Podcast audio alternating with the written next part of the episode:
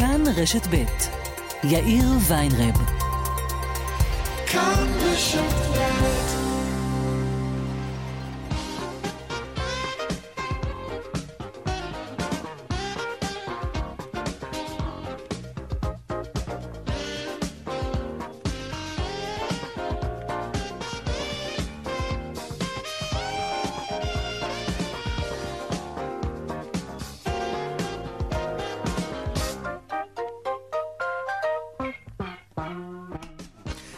קצת אחרי ארבע ועוד חמש דקות, כאן צבע הכסף ברשת ב', יום שני, שלום רב לכם, העורכת יקיר אביזל אזולאי, מפיקת התוכנית היום היא הילה פניני. טכנאי השידור הוא אילן אזולאי, הדועל של צבע הכסף הוא כסף, כרוכית, כאן.org.il. אני יאיר ויינרב, מעכשיו עד חמש, אנחנו מיד מתחילים.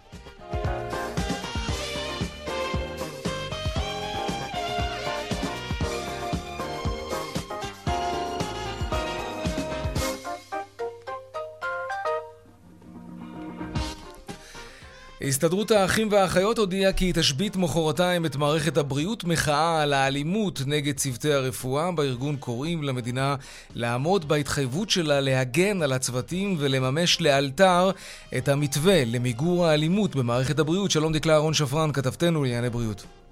שלום יאיר, אז בהסתדרות האחיות מודיעים היום על שביתה ביום רביעי הקרוב במחאה על האלימות כלפי צוותים רפואיים. אילנה כהן, יושבת ראש הסתדרות האחים והאחיות, אמרה שלא ייתכן שמדינת ישראל ממסמסת במשך שנים הסכם שנחתם איתם למיגור האלימות במערכת הבריאות. כהן האשימה שהמדינה מפקירה בכל יום, כך לדבריה, את ביטחונם האישי של האחים והאחיות בבתי החולים ובמרפאות. בהסתדרות של האחים והאחיות דורשים לנקוט באופן מיידי צעדים למיגור האלימות, בין השאר להציב שוטר במשך 24 שעות ביממה בכל בתי החולים, ובבתי החולים לבריאות הנפש להציב מאבטח בכל המחלקות הסגורות והמשפטיות. נראה, אנחנו מדברים בשלב זו על שביתת אזהרה של 24 שעות. תודה רבה, דקלה. עכשיו להפגנות של אנשי התיירות. אתמול, אתם זוכרים, בישיבת הממשלה, המליצו להם לשנות מקצוע. שרון עידן, כתבנו לענייני תיירות, שלום. כן, שלום אה, יאיר. תראה, היום בעצם הפגנות של אה, מורי הדרך ובכלל אנשי התיירות הנכנסת בנתב"ג, שמוחים כמובן גם על האמירות של שר האוצר אתמול, הוא כבר הספיק מאז ככה להתנצל ולהסביר, אבל על זה שבעצם ויתרו על התיירות. נזכיר גם שרת התחבורה מרב מיכאלי אמרה, אה, אם מקריבים את התיירות, או אוקיי, לגיטימי שמקריבים את התיירות, אבל צריך לפצות. הם לא אוהבים את המוזיקה של הדברים האלה, בכלל הם עם שנתיים אה, כבר של שמיים סגורים, בנובמבר נפתחו שוב, ושוב נסגרו אה, מי יודע לכמה זמן. ובאמת ברקע גם הרבה מאוד אנשים שפרשו תוך כדי מהמקצוע. הנה תשמע את יהודה בן ברוך, היום בהפגנה בנתב"ג, הוא עובד עכשיו בנתב"ג, כנראה אה, לא בשביל שכר מאוד מאוד גבוה, הוא היה מורה דרך בעבר, תראה מה הוא אמר להם באופן ספונטני לאותם אנשים שיצאו להפגנה, הנה. מקצוע, באתי לעבוד בשדה תעופה, קוראים לי יהודה בן ברוך, אני מורה דרך כמוכם. באתי להחליף מקצוע, אני מקבל 30 שקל לשעה. אני צריך לעבוד מינימום 12 שעות במשמרת. להחליט מקצוע מולנו. כן, אז התיירות הנכנסת בבעיה, ממש רגע לפני חג המולד והסילבסטר, תקופה שאמורים היו להיות בה די הרבה תיירים. נזכיר אה, בתיירות היוצאת רשימה של מדינות אדומות שתלך ותגדל ותטפח מדי יום. כבר בעוד יומיים שלושה אנגליה שם, ודנמרק שם, וכנראה עוד מדינות. תקופה בהחלט מורכבת לתחום הזה, יאיר. בהחלט. שרון עידן כתבנו, תודה רבה. עוד אה, עניינים בצבע הכסף, ועדת הכלכלה נגד העמלות בכספומטים, ונגד התרגיל הזה שעשו לנו. מצד אחד סוגרים סניפי בנק, אומרים לכם, הכל בסדר, יש כספומטים, ואז אתם מגלים שכל משיכה עולה לכם כמו מנה פלאפל כמעט, ואז אתם באים לבנק ומתלוננים ואומרים לכם, לא, לא, לא, זה, זה לא אנחנו, ז, זאת חברת כספומטים פרטית. ואז אתם בודקים ומגלים שנכון, זו חברה פרטית, אבל לבנקים, כן, לבנקים יש חלק מהבעלות על חברות הכספומטים הפרטיות האלה. הנה יושב ראש ועדת הכלכלה, חבר הכנסת מיכאל ביטון, היום בוועדת הכלכלה. כספונט, שדיברנו אודותיה, ששולטת ב-70% מהכספומטים החוץ-בנקאיים. מי הבעלי מניות? רגע, עשרה אחוז דיסקונט ועשרה אחוז קל. אתה אומר, אז 80 אחוז לא בבנקים. אבל מי מחזיק בקל? 71% דיסקונט ו-28% בנק הבינלאומי. זה לא אחריותך, האינטרס של הצרכן שעשו הפרטה זוחלת והסתירו את הפעילות הזאת מהפעילות העיקרית של הבנק בשרשור. עוד מעט אנחנו נעסוק בעניין הזה בהרחבה. תל אביב, העיר היקרה בעולם, אנחנו כבר יודעים מה התואר המפוקפק הזה יעשה לתיירות הנכנסת לישראל. אז נכון, אין עכשיו תיירים, אבל בקרוב אנחנו מקווים שכן יהיו. אז האם תל אביב תרחיק תיירים מישראל בגלל התואר הזה? מי, ירצה לבוא לפה כשכל כך יקר? נדבר גם על זה ועוד בצבע הכסף. נמשיך לעסוק אה, בסיפור של משה קירשנר, החקלאי שהחליט לוותר על רשתות השיווק ולמכור את התוצרת החקלאית שלו לבד. אבל בית המשפט פסק לפני כמה ימים שהוא לא יכול להמשיך עם המהפכה שלו, לפחות לא בהאנגר שבו הוא הקים שוק פרטי קטן. זה היה בניגוד לחוק. עוד מעט אנחנו נשוחח איתו, נשאל אותו לגבי התוכניות לעתיד. מס על משקאות עם סוכר, אוקיי, ההיגיון ברור. האם הגיוני גם למסות משקאות עם ממתיקים מלאכותיים? האם ברור כל כך שגם האספרטיים למיניהם והסטיביה הם, הם, הם לא בריאים? נעסוק גם בזה. וגם בטלפונים כשרים במגזר החרדי, יש שם סערה גדולה סביב הסיפור הזה, וכרגיל, לקראת סוף השעה, דיווח משוקי הכספים. אלה הכותרות, כאן צבע הכסף. אנחנו מיד ממשיכים.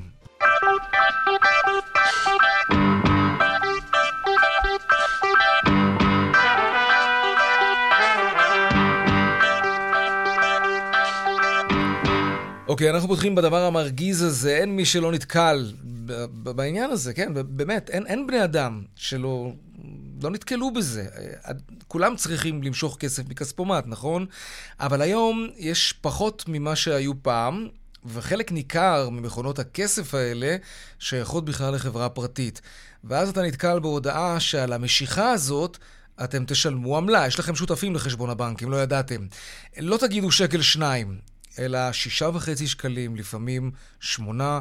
לפעמים יותר. ועדת הכלכלה של הכנסת קיימה היום דיון בנושא הכל כך חשוב הזה. שלום חבר הכנסת מיכאל ביטון, כחול לבן, יושב ראש ועדת הכלכלה. יאיר, אתה הצגת את הדברים כל כך טוב, אבל תוסיף עוד קצת למה שאמרת. קדימה. אחרי שהבנקים ניהלו כספומטים וגבו שקל או שניים מהלקוח, הם דאגו שאחרים יפתחו כספומטים. אותם פרטיים יגבו מהלקוח שישה עד שמונה שקלים, אבל הבנק שמר לעצמו את הזכות לגבות עוד שקל או שניים. אתה מדבר על כפל עמלות. כפל עמלות. עכשיו תחשוב על אה, אדם ניקח אפילו שכר מינימום, מרוויח 5,000 שקל. כן. ורוצה לנהל את כספו במזומן, לא רוצה הלוואות, לא רוצה אשראי, רוצה לשלוט בהוצאות. הוא יוציא שלוש פעמים בשבוע משיכה. הוא מוגבל. עד 500 שקל, עד 600 שקל משיכה, ועם האגרה המקסימלית. ונגיד שאין לא לו סניף בנק, הוא אפילו לא יכול ללכת לטלר כדי למשוך, כן, כי ניקח קשיש. יש פחות ניק... סניפי בנק היום, כן. אדם אוקיי. מבוגר, אין סניף, הוא צריך 100 מטר מהבית, מכולת עם הכספומט הפרטי. והוא אה, לוקח את זה שלוש פעמים בשבוע, עשרה שקלים כל משיכה, כי לבנק שני שקלים ולהם שישה, שבעה שקלים, ותכפיל את זה ב... 12 משיכות השבועיות שלו, 120 שקל על העמלות של כספומט. תחשוב מה זה, זה יכול לא להיות... האמת שזה לא נורמלי. תחשוב איזה הוצאה. תגיד, חבר הכנסת ביטון, בוא, בוא ניקח כמה צעדים אחורה. מי נרדם כאן? איך הגענו למצב באמת, כמו שאתה מתאר, שבן אדם עושה עשר משיכות בחודש, שזה לא בשמיים, כן? ויש גם הרבה פחות סניפי בנק היום, ואנשים תלויים בכספומטים האלה, והם מוצאים את עצמם בחודש, כמו שאתה אומר, מוציאים בין 100 ל-120 שקלים. על מה בדיוק? על, נרדמו, על, על מי נרדם? נרדמו והפקירו, והפקירו את הזירה, ואנחנו נעורר. מי נרדם? נרדמו כל גופ, גופי הפיקוח. על הכספומט הפרטי, מפקח הממונה על שוק ההון, אבל הוא אומר, אני לא אחראי על תחרות, אני רק צריך שזה יהיה חוקי. אז אתה שואל אותו מי אחראי, הוא, הולך לרשות, הוא שולח אותנו לרשות התחרות. Mm-hmm. רשות התחרות אומרת, לא, כספומטים פרטיים זה לא שוק עצמאי. אני לא בודקת שם תחרות, למרות ש-76% מהכספומטים הפרטיים בבעלות של חברה אחת, שאתה ציינת שהיא גם בבעלות משנה של דיסקונט וקל. זאת אומרת, הבנקים... שזה בכלל מעניין, כן. הבנקים מחויבים לתת לנו דוחות כספיים, כי הם נסחרים בבורסה. הם מקימים חברה פרטית עם בעלות של 20% שלהם, היא לא תיתן לנו דיווח על רווחים, כי היא חברה פרטית, היא לא נסחרת בבורסה. אתה יודע, שמעתי היום, שמעתי חלק ניכר מהדיון בוועדה. רגע, שמע את הפרדוקס, אתה חייב את זה, כן, יאיר, כן. קח את זה. אתה לקוח של דיסקונט, בסדר? Mm-hmm. והלכת לכספומט פרטי. שילמת לו את העמלה של השישה. כן, אפילו יותר, שני שקלים, אגורות, ועוד כן. שני שקלים של בנק דיסקונט על הרישום פעולה, אבל בשישה שקלים הראשונים אתה גם שילמת לדיסקונט, כי הם מדהים. בעלים של החברה. נכון. אז זה מי שנרדם בשמירה, וקיבלנו, לא קיבלנו תשובות טובות היום, ויותר חמור מזה, גם קולות. קודם כל ניתן קרדיט לשרון קנובליך, מתוכנית חיסכון שהציפה את הנושא הזה. אבל כשאתה מציף אותו, אתה שומע מחברי כנסת שכבר ב-2015, 2016, 2017, ואתה אומר, מה, העולם כמנהגו ינהג, דיון ויחלוף ולא נעשה כלום, אז אמרתי כמה דברים. קודם כל, אנחנו נביא חוקים. חוק שקובע כמה סניפי בנק ייפתחו, ומי יסגור את הסניפים. ואם סגרת סניף בנק, היום בנק ישראל בקושי דואג שיפתחו כספומט אחד. אולי החוק יהיה שיפתחו חמישה כספומטים של הבנקים, עם האגרה של השקל שניים, ולא אגרה פרטית, אבל אני יותר מזה, בגלל שבלבלו אותי וכדררו את הוועדה עם שלושה גופי רגולציה, אמרתי, שר האוצר, אני נדיר שאני מזמין ודורש ששר האוצר בעצמו יגיע. רק שזה עוול כל כך חמור לאזרח, הרי מי הולך למזומן? הכי מוחלשים. הם צריכים לנהל את ההוצאה, הכנסה, הוצאה, לא רוצים אשראי, לא רוצים הלוואות. אלה משלמים את העמלות. מהכנסה חודשית שלהם של 2,000-3,000 של קצבת זקנה, הוא מוציא 100 שקלים עמלות. זה לא, זה טירוף. אנחנו נדרוש משר האוצר תוך חודש לבוא לוועדה ולהציג לנו איזה חוקים הוא הולך לשנות בתחום הזה, ואנחנו כוועדה גם נביא חוקים וגם נמשיך לפקח על הנושא הזה. יש גבול לעושק של האזרחים. אולי שווה להזמין גם את המפקח על הבנקים, אולי אפילו את נגיד בנק ישראל, הם בסופו של דבר אחראים על הבנקים. כולם יגיעו, כששר האוצר בחדר, כל הגופים האלה, כולם אתה בעצם אומר, לה... אנחנו נחוקק חוקים אם העניין הזה לא, לא, לא יוסדר בסופו של דבר. כלומר, מציאות נכון. שבה בחודש אני משלם בין 100 ל-120 שקלים בחודש עמלה על משיכת כסף מזומן, כסף שלי, כן?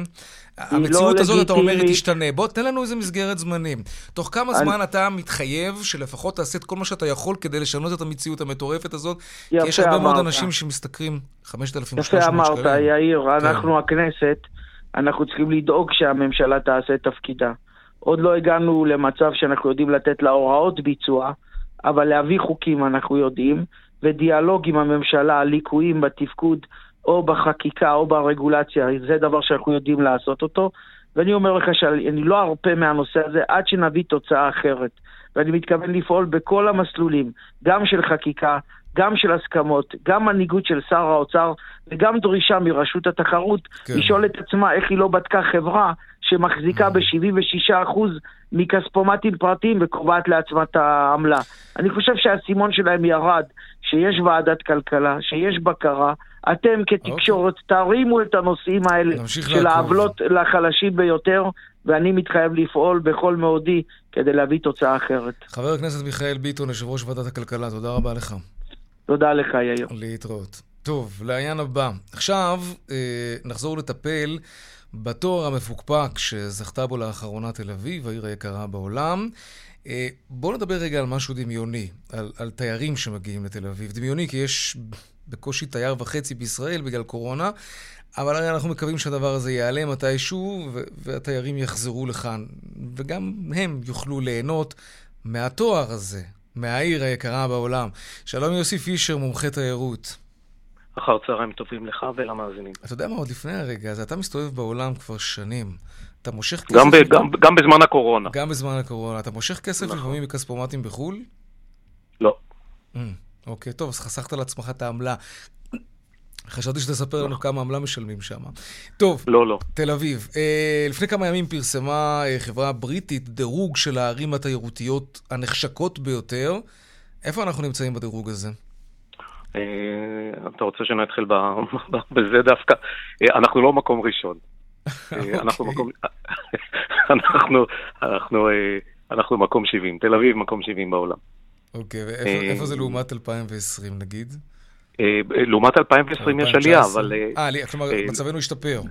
כן, אבל, אבל אתה יודע, זה בתיאוריה, כי לא היו תיירים. נכון. המצב השתפר כיוון שכלפי העולם לפחות, הטיפול של ישראל בנושא של הקורונה, הוא, ואנשים כן. מחוסנים, mm-hmm. הוא יוצא, זה, אחד מה, זה אחד מהקריטריונים שמעלים את הדירוג של uh, תל אביב. טוב, אז תל אביב עלתה בשמונה מקומות בזכות הנושא הבריאותי דווקא. זה הסבר מניח את הדעת, כי, כי בדיוק באתי לשאול אותך, הרי, הרי מה, בשנה הזאת הפכנו להיות העיר היקרה בעולם, אז מה קרה?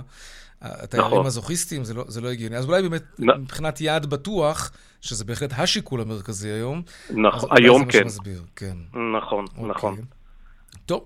אה, אתה רוצה, אתה רוצה לדעת מי היה במקום הראשון? כן.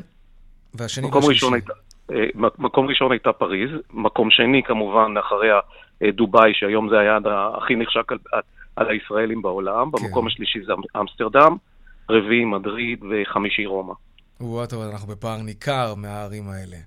ברור, ברור. אבל זה לא שהשם שלנו לא הולך לפנינו, כלומר תל אביב, השם שלה הולך לפניה, אני לא רוצה להגיד כמו פריז ואמסטרדם, אבל הוא כן עיר ידועה וגם די נחשקת. אנחנו, כמה, כמה כניסות תיירים היו לתל אביב ב-2019 לפני הקורונה? בוא, בוא, בוא, נדבר, בוא נדבר על הנחשקת, כי הנחשקת, כן. אני חושב שזה... היום, היום התיירות בעולם, פשוט שנקבל קנה מידה, סך הכל התיירות בעולם מעל 50% מהתיירות היום בעולם נצרכת על ידי דורות ה millennials, דורות X, Y ו-Z. אה, מה שיורד זה ה baby boomers, ולעומת זאת ה millennials זה האנשים שהיום מסתובבים בעולם. הם מחפשים סוג אחר של תיירות, ות, ו, ותל אביב אה, בונה את עצמה, בנתה את עצמה ותמשיך כנראה לבנות את עצמה. מה זה הסוג האחר? עבור קהל של, של baby boomers. אם אתה מסתכל על הפרויקטים המלונאיים שנבנים כיום בתל אביב, כן. אז בדיוק כמו שאנחנו ממקומים מקום ראשון בעולם ביוקר המחיה, גם הפרויקטים שנבנים בתל אביב, זה הפרויקטים הכי יוקרתיים שיש. מלונות לעשירים. Seasons. מלונות, כן. הלוואי לעשירים. זה מלונות לאלפיון העליון בעולם, mm. לאולטרה עשירים. אנחנו מדברים על, על uh, רשת Kempinski, אנחנו מדברים על מנדרין אוריינטל, אנחנו מדברים על ריץ קרלטון, אנחנו מדברים על, על uh, uh, Four Seasons. Uh, uh, שלושה מלונות הילטון מתוכננים עכשיו לקום בתל אביב. אה, אין, אין בעצם מענה בכלל בעיר תל אביב היום לתיירות עממית. אה, אה, תל אביב מוציאה את עצמה לגמרי מה, מה, מה, מהשוק הזה, ומוציאה את עצמה גם, גם מהשוק של הצעירים. אז יש כמה הוסטלים שיכולים לתת אולי מענה. אבל אם אתה מחפש היום בתל אביב מלונות בפחות מ-250 דולר, good luck to you. ואני לא מדבר על היוקרתיים, זה מעל... זה לא יצליח אם נחפש דבר כזה. אבל נכון. אומר, אז אתה אומר, תל אביב הוציאה את עצמה. זה, זה, זאת מדיניות של, מדיניות. מדינת תל אביב, של מדינת תל אביב, או שזו מדיניות, מדיניות, זה מדיניות של משרד התיירות? לא, משרד התיירות בכלל לא, לא צד לעניין, כיוון שהנדל"ן בתל אביב הוא כל כך יקר, אז כשיש משקיעים שהולכים להשקיע בבתי מלון, במה עדיף להם לשים כסף? במלון יוקרה שמסביבו אפשר לבנות דירות יוקרה שאותן אפשר לשווק, וכל הפרויקטים שאני ציינתי בפניך כוללים אה, אה, אלמנט של, של מה שנקרא רזידנציאל, ברנדד רזידנציאל, אז אתה מגיע גם למחירים של אה, 35, 40 עד 50 אלף דולר למטר מרובע. אז mm-hmm. היזם אומר, אני אבנה גרעין מלונאי של מלון של 100-200 חדר, ומסביבו אני אבנה דירות יוקרה, שאותן אני אשווק במחירים שיממנו את כל הבנייה של המלון ועוד ישאירו לי עודף שמן ביד. אז מה צריך לעשות כדי שצעירים, אתה יודע מה, אפילו טיילים כאלה, שקופצים למזרח התיכון, בין היתר מדלג, מדלגים בישראל, ו- וכן רוצים לישון בתל אביב, זה, זה הרי בלתי נתפס שאי אפשר לישון בתל אביב, שזאת עיר העסקים והעיר ללא הפסקה, וזה אחת מתעודות הביקור, כרטיסי הביקור הכי מובהקים של מדינת ישראל. זה, נכון. זה לא הגיוני שרק האלפיון העליון יוכל לישון כאן. נכון.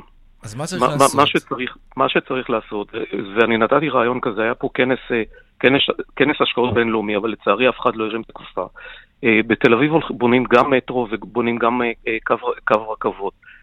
מעל, ה, מעל הפרויקט הזה של, ה, של המטרו וקו הרכבות, צריך לבנות מלונאות עממית. הלוא יעשו תחנות.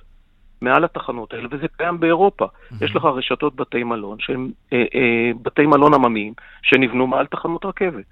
נכון. אה, פשוט לנצל את השטחים האלה, ואז אנשים ישתמשו גם בתחבורה הציבורית, שעתידה להתקיים פה מתישהו, אה, וגם אה, יוכלו להתנייד בתוך העיר, וגם יוכלו לקבל מלונות בזול. הבנתי. טוב, כי, בוא... כי אם אנחנו מחפשים היום קרקע נורמלית בתל אביב, על מנת לפתח אה, מל, מלונות שאתה מדבר עליהם, ואתה מדבר על, על הוסטלים למיניהם, אז כמעט בלתי אפשרי. כמעט בלתי אפשרי, כי אפילו מחירים של, אה, אה, של נכון. מחסנים בדרום תל אביב, אתה, אתה תשלם מחיר לקרקע הרבה יותר גבוה מאשר תוכל לשווק את זה לתיירנים. כמה זה מדכא כשאתה מתאר את זה ככה. טוב, בוא נשים פה נקודה, נדבר קצת על השמיים כרגע. דחיית כניסת תיירים לארץ בעוד עשרה ימים, צעד מתבקש או היסטריה? איזה סופרלטיב היית מדביק להתנהלות הזאת? וגם מילה כמובן על ההתבטאויות, שיחפשו מקצוע אחר וכולי. תראה, אני חושב שמה שבעצם עושים פה זה, עושים פה את הטקס השכבה לתיירות. אני, אני מדבר בלשון הכי, הכי בוטה, כששר, כששר אוצר מתבטא באופן שבו הוא מתבטא, והוא אומר שבתחזיות הכי אופטימיות שלו הוא רואה בשנת 2025 מיליון תיירים. קודם כל, אני לא יודע מאיפה הוא מקבל את התחזיות שלו, כי התחזיות שאני רואה הן שונות לגמרי, אבל אה, אני, אני תמיד שמח לשמוע. אה, אבל אם הוא הולך לפי התחזיות האלה, בשביל מה אנחנו צריכים בכלל תיירות? בשביל מה אנחנו צריכים להביא משרד תיירות? בשביל מה אנחנו צריכים לתקצב את זה במאות מיליונים של שקלים? ובשביל מה מינינו לעזאזל מנכ"ל משרד תיירות כשאין תיירות? אה, ולפני חודש וחצי מינינו משנה למנכ"ל למשרד התיירות כשאין תיירות. לא, לא ברור לי. אני אוהב איך שאתה. פשוט לא ברור לי. קחו את המאות מיליונים של שקלים האלה, תיתנו אותם פיצויים לאנשים, תעשו הסבות אה, של כוח אדם. אם אתם לא מאמינים בתחום הזה, אז תסגרו את הבסטה. פשוט תסגרו את הבסטה. אבל לא יכול להיות, לא יכול להיות מצב שבו אתם משחקים פה עם עשרות אלפים של עובדים, עשרות אלפים של עובדים, עושים להם up and down, זה מין רולר קוסטר כזה שאתה לא רואה את הסוף שלו, כש, כשהשרים שממונים על המשרדים האלה לא מאמינים בת, בתחום שבו הם מתעסקים. אין דברים כאלה, זה לא נשמע דבר כזה. דברים קשים. בכל העולם, כמה מדינות סגרו את עצמן לתיירות, אתה יודע? כמה? כמה מדינות לאור, לאור האומיקרון סגרו את עצמן לתיירות? לדעתי מעט מאוד אם בכלל. ארבע, 아, אולי, ארבע. אולי אה, אוסטרליה, ניו זילנד. ו... ארבע מדינות, ארבע מדינות, ואנחנו לקחנו את הכבוד הזה. מה אנחנו, אנחנו ממציאים את הגלגל? אמריקה גם פתחה את עצמה בנובמבר, אז אמריקה סגרה את עצמה בגלל האומיקרון. הלו, הלו, מה שהם עשו בסך הכל אמריקה, זה הם אמרו... סליחה? מועדון הארבע, אני אומר, כן. מועדון הארבע. אנחנו כן. תמיד, אה, יש פה מקדם היסטריה מטורף, ויש פה ממשלה לא מנוסה, שעושה שטויות, פשוט עושה שטויות. אז יוסי. חבר'ה, תלמדו מהעולם. אם אתם לא יודעים בעצמכם מה אתם עושים, תלמדו מהעולם, תראו איך העולם מתנהג. אירופה לא סגרה את עצמה, אמריקה לא סגרה את עצמה. יגידו לך ששם לא המצב הרבה יותר גרוע מאשר פה, אז שהם יבואו ללמוד מאיתנו, ולא להפך. לכל דבר יש אה, תשובה. ברור שלכל דבר יש תשובה, אבל מה שקורה פה זה שיש פה, פה משרד שהשתלט על, על האג'נדה. יש פה כן. היסטריה מוחלטת, היסטריה מוחלטת. הלו, הלו היו כבר 7,000, 7,000 וריאנטים של, ה, של הווירוס הזה. אנחנו יכולים במשך עוד שנים לחיות עם עשרות אלפי וריאנטים של הווירוס הזה, עד שימצאו תרופה. תרופה לווירוס. אז מה נעשה עד אז? נסגור, נפתח, נסגור, נפתח, נסגור, נפתח? נקווה שלא. זה לא עובד כך. יוסי פישר, מומחה תעופה, תודה רבה לך על הדברים. תודה רבה. להתראות. טוב.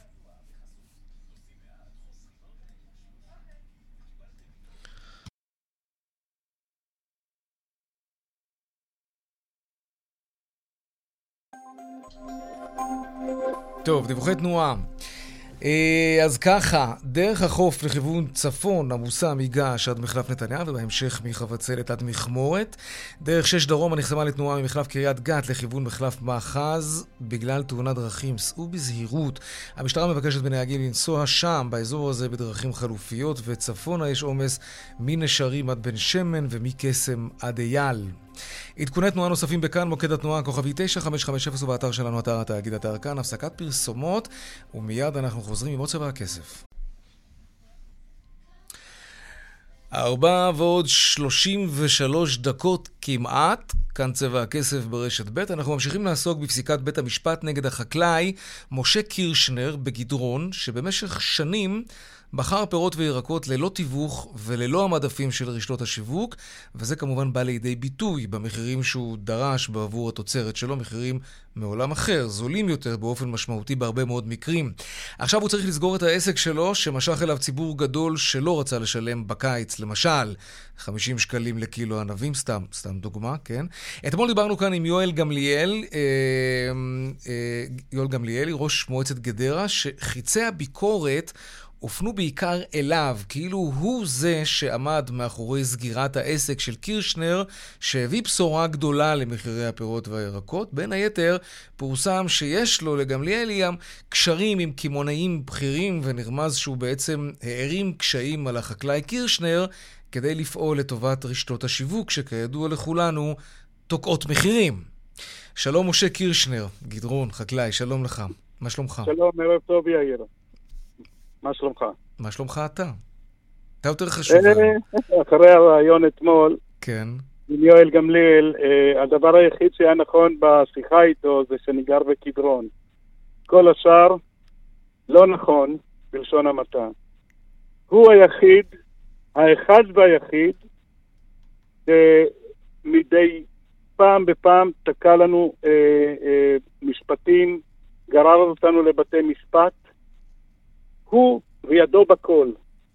הוא גם ראש העיר, הוא קובע מי כן ומי לא, הוא גם יושב ראש ועדת תכנון ובנייה בגדרה, הוא קובע מה כן ומה לא, ובמקרה הוא גם אה, לפעמים יושב בוועדת, בוועדת תכנון ובנייה מחוזית. כך שברגע שהוא לא רוצה, אז שום דבר לא יכול לזוז. תראה, בוא נשמע קטע, בוא נשמע דברים שהוא אומר לנו אתמול בריאיון, אה, ככה כדי להוביל לדברים האלה, הוא אומר להפך. הוא אומר, אני, אני ביקשתי כבר לפני עשר שנים לסייע מה... למשה קירשנר להסדיר את העסק שלו. בוא נשמע את הדברים. לא קשור נכון. אליי, אני אף פעם לא הייתי בשום דיון, אני אף פעם לא פעלתי נגד קירשנר הפוך. ב-2011 אני ביקשתי מהוועדה הארצית לאשר את המבנה, שיוכל שם באמת לפעול ולעשות עסקים.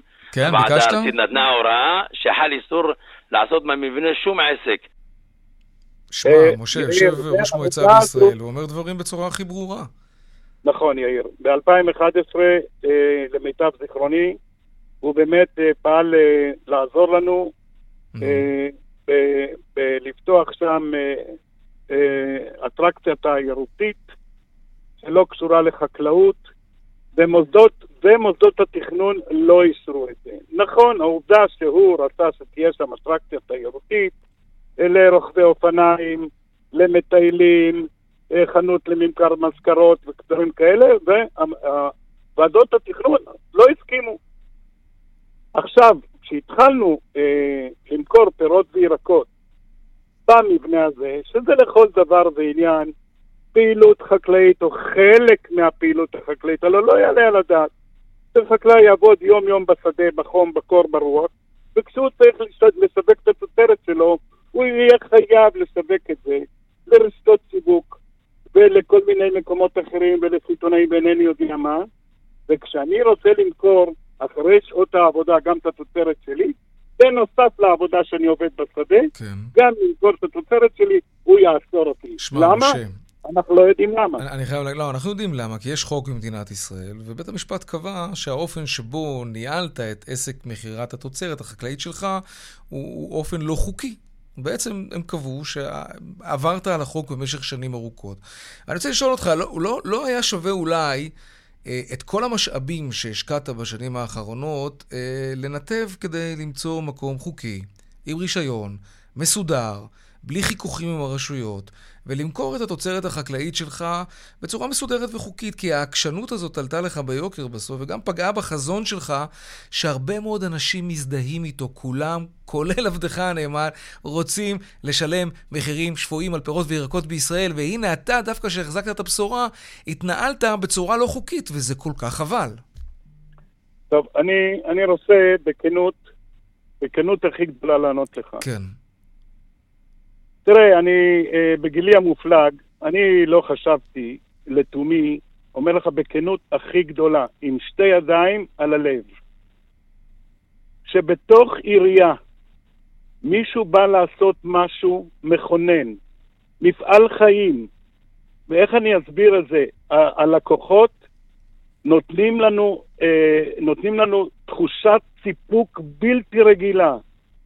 חשבתי שראש העיר יבוא לדבר איתנו, לשאול אותנו מה אנחנו צריכים כדי שיעזור לנו, ולא להפך.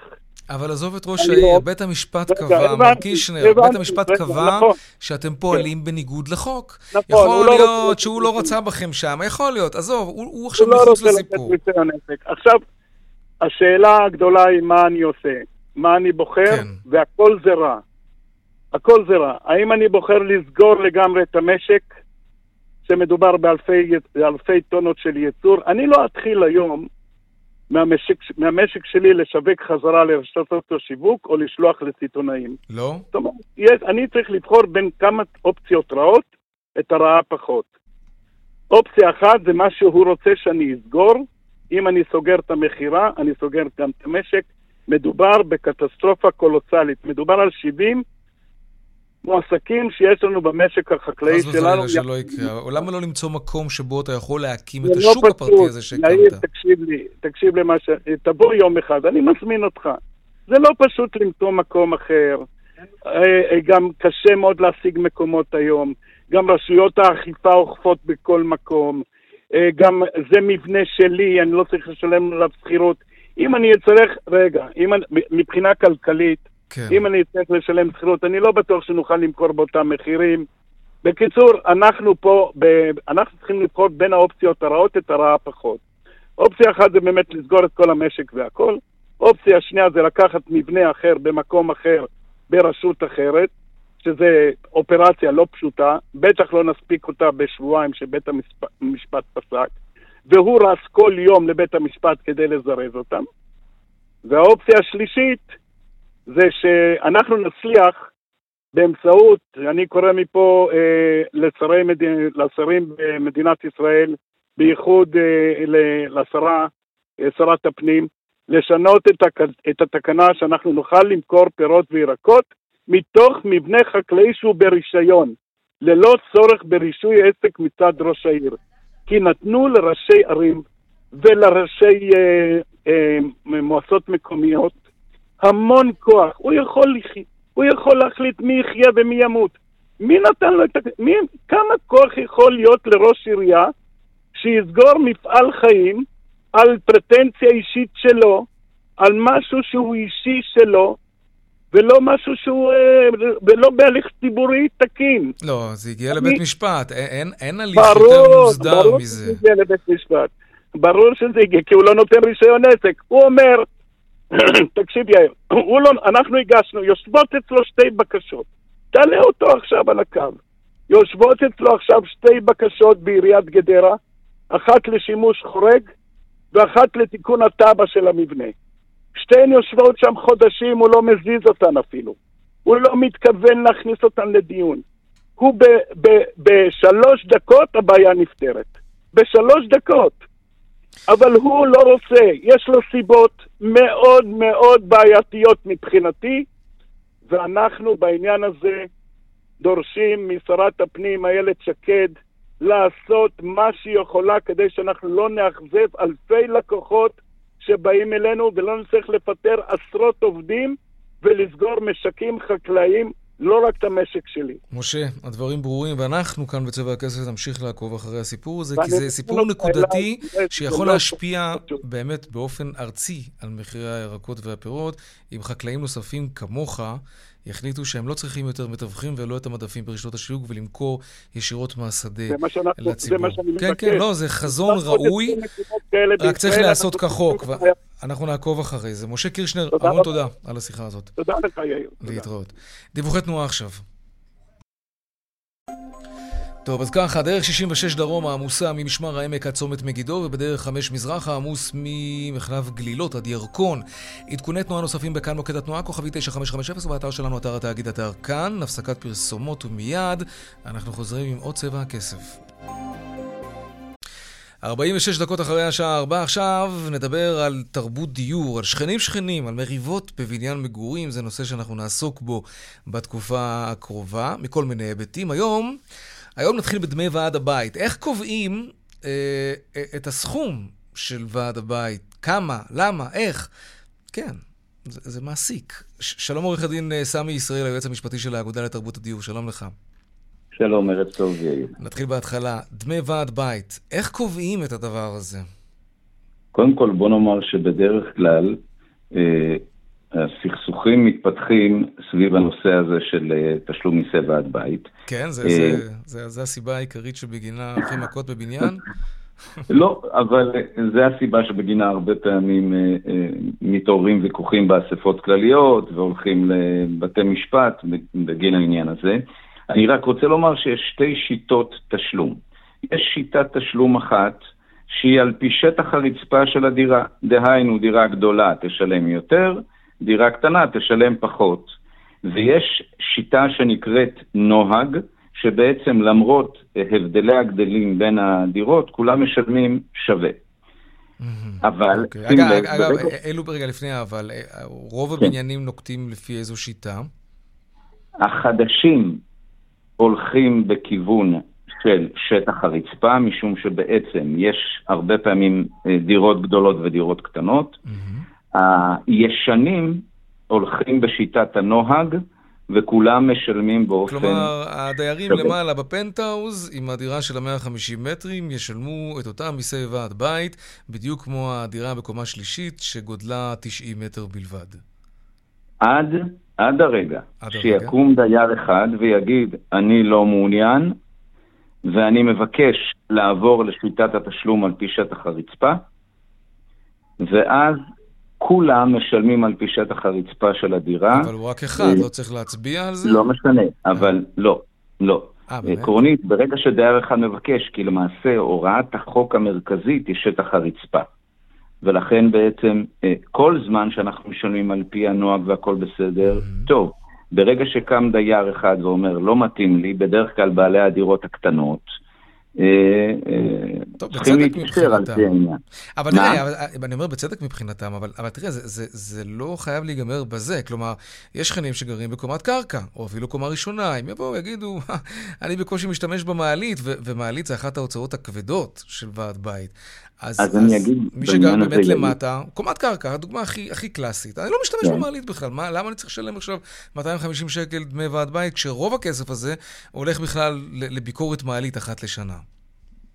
אז אני, אני אגיד ככה, אני אתן אה, אה, תשובה שאומרת שאם תנסה לחפש את עקרון השוויון בבית המשותף, אתה לעולם לא תמצא אותו. Mm. אני סתם אתן כרגע איזושהי דוגמה, נניח כן. שיש לי עשרה ילדים והם עולים עשר, עשר פעמים במעלית. נכון. ויש דייר שיש לו רק ילד אחד, ילד אחד והוא עולה רק פעם אחת, אז מה, נתחיל למדוד את העניין הזה?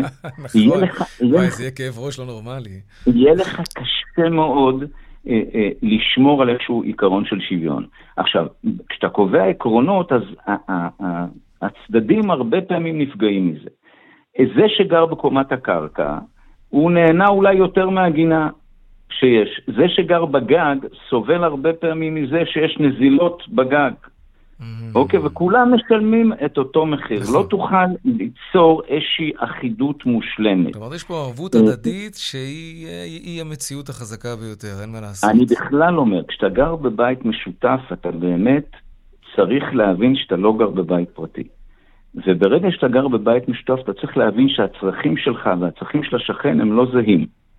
נכון. הם לא זהים. לפעמים הצרכים הם שונים, זה רוצה כך וזה רוצה כך, ולכן חשוב מאוד לדעת לוותר. אתה יודע מה? אתה רוצה השוואה, זוגיות, כן? בעניין הזה. אתה צריך להבין שאתה גר בבית משותף שהוא לא רק שלך. אה, אם אתה רוצה, אפשר עוד לעבור לנושאים אחרים. רגע, ש... אבל לפני זה בוא נרד רגע טיפה לרזולוציה טיפה יותר כן. צפופה. אמרת לפי מטראז' הדירה, כך ייקבע כמה אני אשלם ועד בית. יש איזושהי נוסחה? אה, כן, הנוסחה, הנוסחה היא פשוטה. אתה לוקח את סך ההוצאה החודשית, כן. מחלק במטרה, בסך המטרה של הדירות, מקבל מחיר לדירה, ואז אתה מכפיל. דירה של 200 מטר תשלם 200 שקל, דירה של 100 מטר תשלם 100, okay. אוקיי. דירה של 50 מטר תשלם 50, ואז אתה למעשה ממצה את שיטת uh, החישוב על פי שטח הרצפה. Mm-hmm. אגב, הפערים, אם אני, ככל שאני חושב על זה, אה, לא אמורים להיות כאלה דרמטיים. לא, אבל תיקח בחשבון של שנה. אם יש לך פער של 50 או 100 שקל לחודש, כן, תכפיל כפול 12 נכון. חודשים, תגיע ל-1200 כן. שקל לשנה. אפשר להכפיל גם בעשר שנים, הזמן עובר מהר, אז נכון, בכלל. נכון, חופשה שנתית נכון. בחו"ל. נכון, נכון. אוקיי. כן. טוב, רגע, בוא נראה כמה זמן יש לנו. טוב, האמת היא שאין לנו הרבה, אבל תקשיב מה אנחנו נעשה. כי כן. אנחנו רוצים לעסוק בנושא הזה הרבה בתקופה הקרובה.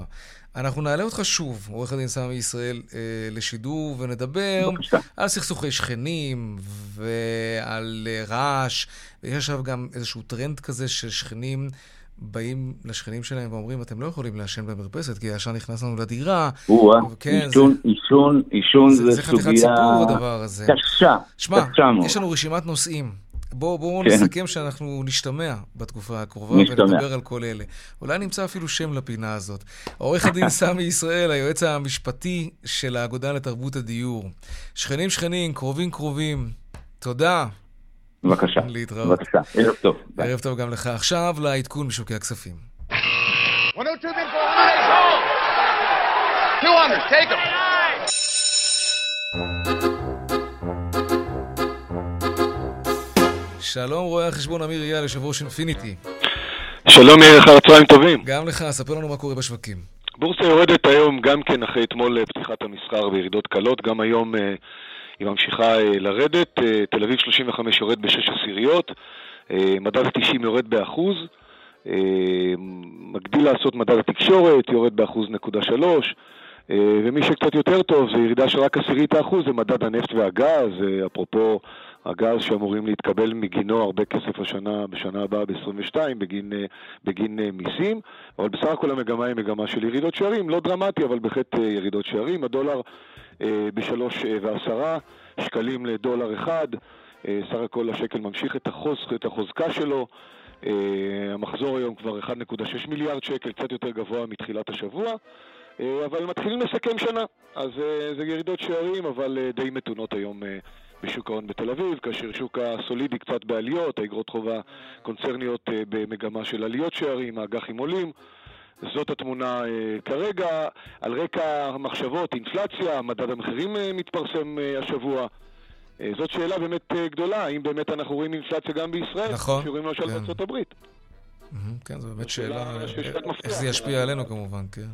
בדיוק, נראה שבארץ פחות יש לחצים אינפלציוניים, יש פה השקל החזק מגן קצת מפני עליות מחירים בעולם. באירופה הברית רואים אינפלציה יותר משמעותית בגלל השיבוש של שרשראות האספקה ובאמת צד ההיצע של המוצרים משתבש, הסינים פחות מוכרים מוצרים בהיקפים כמו שמכרו תמיד, וזה מעלה את המחירים הברית, גם באירופה. אה, זה לא כל כך מהר התהפך, אה, בהחלט יש דילמה לנגידים המרכזיים, האם להעלות את הריבית. כרגע הם אומרים, לא נעלה את הריבית, אבל נהיה מאוד ערניים אם האינפלציה תעלה עוד מדרגה אחת, והיא כבר לא תהיה מה שנקרא אה, זמנית, אז הם ינקטו במהלך, כרגע זה לא נראה עדיין. רואה החשבון אמיר אייל, יושב ראש אינפיניטי, תודה רבה, ערב טוב שיהיה. תודה, תודה וערב טוב. להתראות.